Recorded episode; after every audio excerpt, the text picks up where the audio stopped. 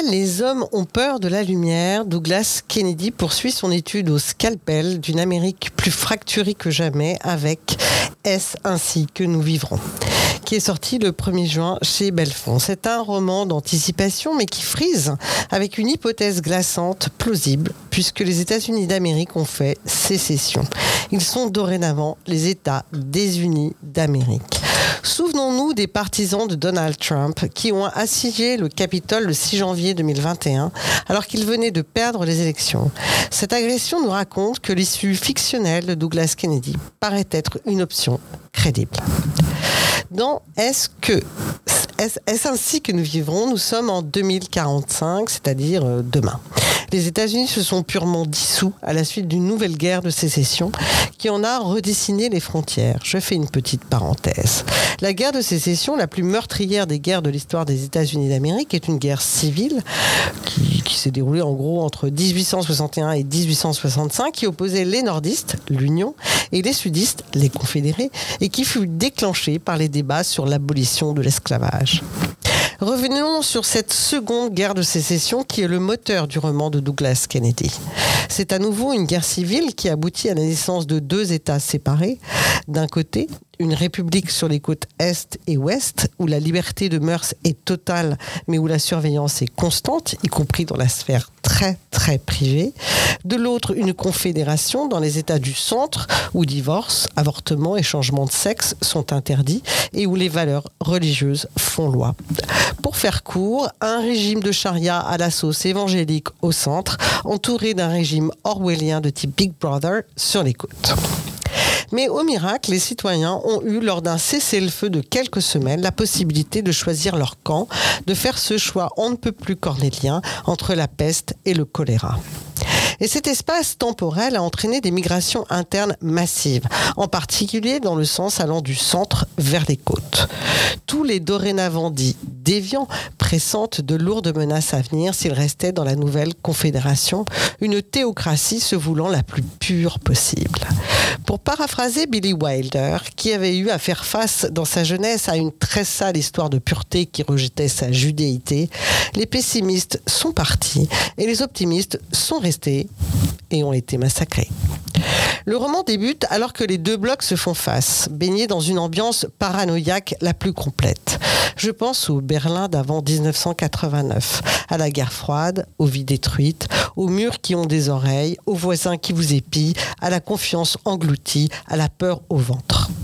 L'héroïne Sam Stengel, agente des services secrets de la République, doit passer de l'autre côté de la frontière, dans un des États confédérés les plus rigoristes qui soient, pour abattre une cible aussi dangereuse et imprévisible qu'elle. Je m'arrête là dans l'histoire car j'imagine que vous n'avez pas tous lu ce roman paru il y a deux semaines et je ne voudrais nullement divulgacher l'intrigue que je vous promets haletante. Je reviens au titre. Est-ce ainsi que nous vivrons? En Amérique, en Europe ou partout ailleurs dans le monde? Les polarisations s'accentuent, les camps se radicalisent et se retranchent. Sont-ce les uniques voies politiques de l'Anthropocène? Est-on arrivé au point de non-retour, au point de bascule politique? Un terme que l'on utilise habituellement pour la question climatique, pour dire que nous avons franchi des seuils au-delà desquels les transformations de notre système climatique deviennent irréversibles.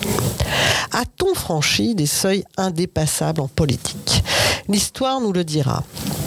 Qui vivra verra titrait Hervé Méust pour interroger cette folle partition française qui s'est jouée de 1789 à 1968, bousculant conviction et praxis. La tête du roi roule. La révolution emporte la monarchie. L'empire déferle puis s'écroule. La république revient. Un autre empire fait sonner le clairon. Les guerres succèdent aux guerres. Les républiques aux républiques. Les révolutions aux révolutions. Les désillusions aux espérances. La paix succombe puis renaît.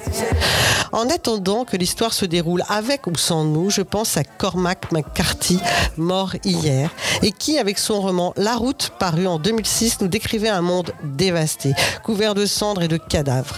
Parmi les survivants, un père et son petit prennent la route, poussant un caddie rempli de toutes sortes d'objets. Dans la pluie, la neige et le froid, ils avancent vers les côtes du sud, la peur rivée au ventre, car ce qui reste d'humain est terriblement dégradé. Les dominants sont organisés en hordes cannibales, semant la terreur.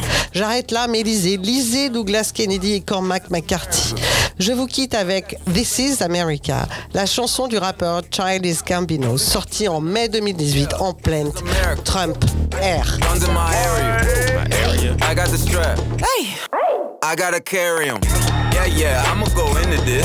Yeah, yeah, this is gorilla. Yeah, yeah, I'ma go get the bag. Yeah, yeah, or I'ma get the pad.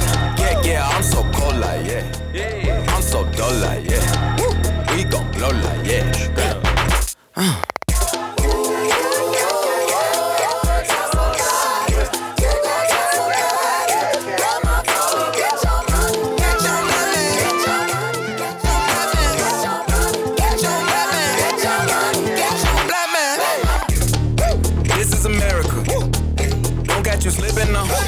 Et merci à toutes et merci à tous de nous avoir suivis. Vous pouvez retrou- retrouver en podcast toute cette émission sur les plateformes et sur notre site radio-anthropocène.fr.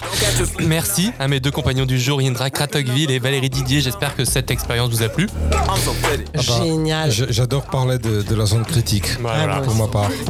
Moi, je me demande si je vais pas vous garder pour la semaine prochaine. Et comme on dit, les absents ont toujours tort, donc tant pis pour Ah, eux. Non, ça vous tente pas, dommage. Mais si, mais Ah nous verrons bien, nous sommes plastiques rebondissants, sans problème.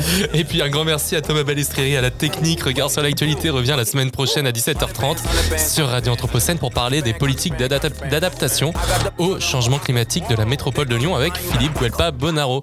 Moi, je vous retrouve dans 5 minutes en compagnie de Bérénice Gagne pour les mercredis de l'Anthropocène intitulé aujourd'hui Zone critique, une exploration de territoires inconnus.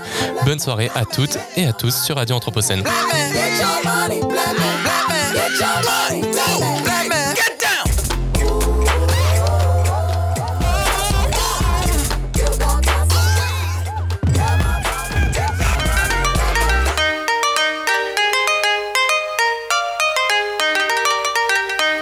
Regard sur l'actu.